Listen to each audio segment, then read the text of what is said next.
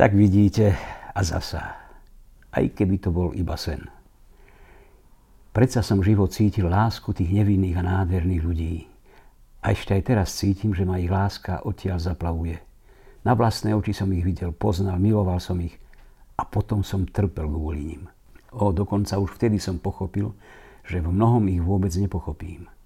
Ako modernému ruskému pokrokárovi a odpornému Petrohračanovi sa mi zdalo čudné napríklad to, že tak veľa vedia a nemajú vedu ako my.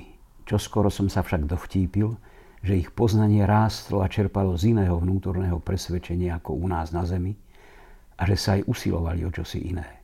Po ničom netúžili a boli spokojní. Nepokúšali sa poznať život tak dôsledne ako my, lebo ich život bol naplnený. Ich poznanie však bolo hĺbšie a vyššie, než ponúka naša veda, lebo naša veda sa pokúša vysvetliť, čo je život – usiluje sa uvedomiť si ho, aby iných naučila žiť. Iba že oni aj bez vedy vedeli, ako majú žiť, to som pochopil, nemohol som však pochopiť ich vedomosti. Ukazovali mi svoje stromy a pre mňa bola záhadou veľká láska, za na ne hľadeli, ako by hovorili s dákými príbuznými bytostiami. A asi nebudem ďaleko od pravdy, keď vám poviem, že sa s nimi rozprávali. Áno, objavili ich reč a som presvedčený, že stromy im rozumeli. Tak vnímali aj celú prírodu, zvieratá, čo s nimi krotko žili, prítulne a v zhode. Ukazovali mi na hviezdy a hovorili mi o nich čosi, čo presahovalo moje chápanie. Som však presvedčený, že boli s nimi v dákom kontakte, nie len v myšlienkach, ale naživo. Oho, tí ľudia sa nepokúšali, aby som ich pochopil, mali ma radi. Aj tak, no za to som vedel, že ani oni nikdy nepochopia mňa. A preto som im takmer nehovoril o našej zemi. Len som boskával pred nimi ich zem a bez slov som ich zbožňoval. Vedeli to a nechávali sa zbožňovať. Nehanbili sa za to, pretože sami prekypovali láskou. Necítili sa trápne, keď som im občas so slzami radosti boskával nohy, lebo srdce mi vravelo, akým prílevom lásky mi odpovedia. Občas som sa v údive pýtal, ako mohli po celý ten čas neuraziť človeka ako ja, ani raz nevzbudiť v ňom žiarlivosť a závisť. Veľa ráz som sa sám seba spýtoval, ako som sa mohol ja, chvastuňa klamár, nepíšiť pred nimi svojimi vedomosťami, o ktorých pravda, že nemali ani potuchy, ako som mohol vydržať, aby som ich nimi neohuloval, hoci len z lásky k ním.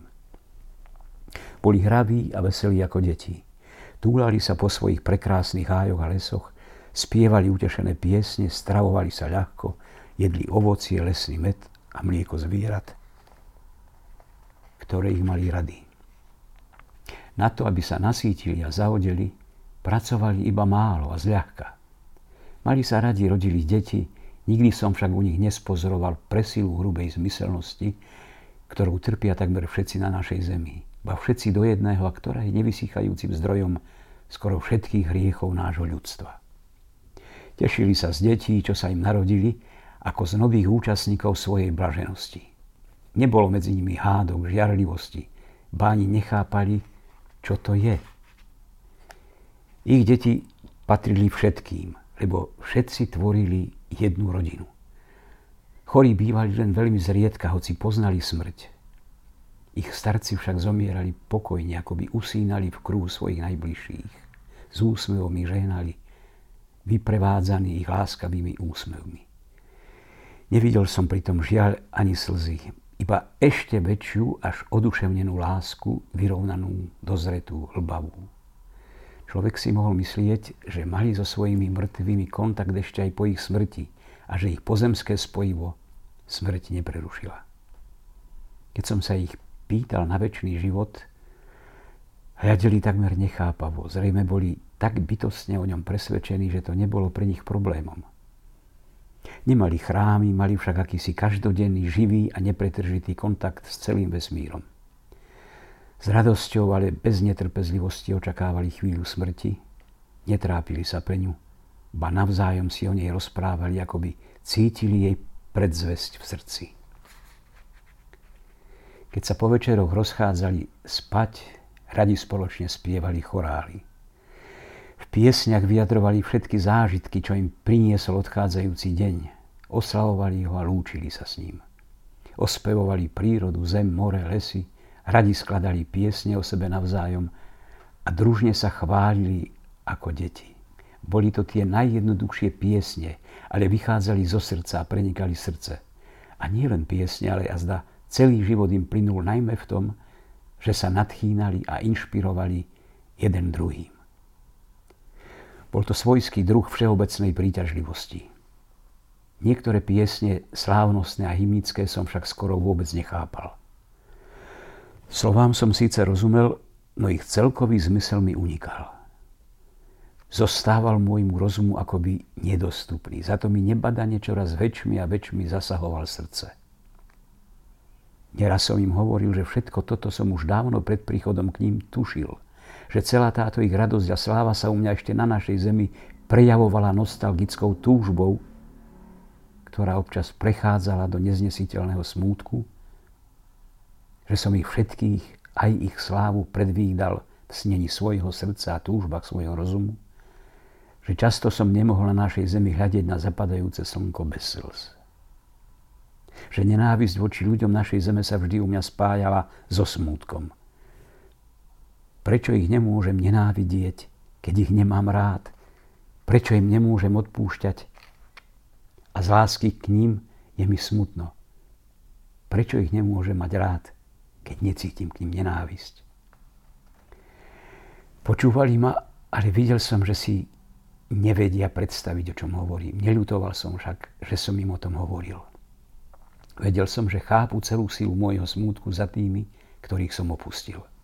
Áno, keď hľadeli na mňa svojim milým, láskou preniknutým pohľadom, keď som cítil, že srdce sa mi v ich prítomnosti mení na také nevinné a nezištné, ako sú ich srdcia, tak som neľutoval, že ich nechápem. Z pocitu plnosti života mi vyrážalo dých a mlčky som ich zbožňoval. O, teraz sa mi všetci smejú do očí a presviečajú ma, že vo sne nemožno vidieť také podrobnosti, o akých hovorím. Že vo svojom sne som videl alebo prežil iba predstavu, ktorá sa zrodila na najvýš horúčkovitom blúznení môjho srdca.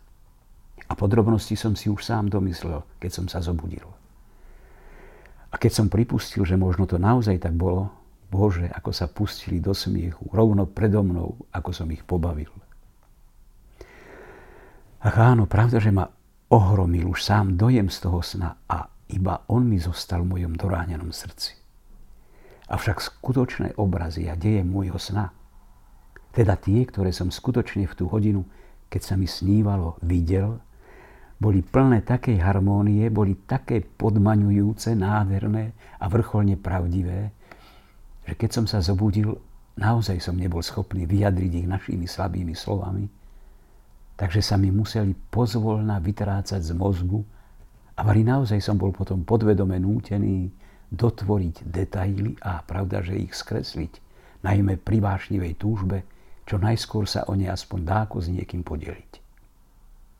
No to by mal byť dôvod, aby som neveril, že sa to všetko stalo. Stalo. A možno tisícnásobne krajšie, jasnejšie, radosnejšie, než rozprávam.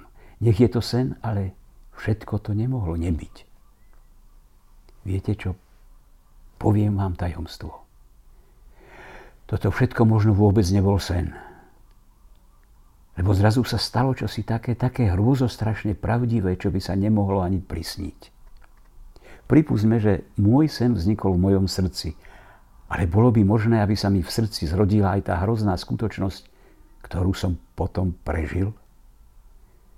Bol by som vôbec schopný sám si ju vymyslieť alebo privolať ako vidinu? A či moje plitké srdce a vrtošivý ničomný rozum mohli tak dešifrovať pravdu? Posúďte sami. Doteraz som tajil, ale teraz vám dopoviem celú pravdu. Ide o to, že ja som ich všetkých a všetko tam rozvrátil.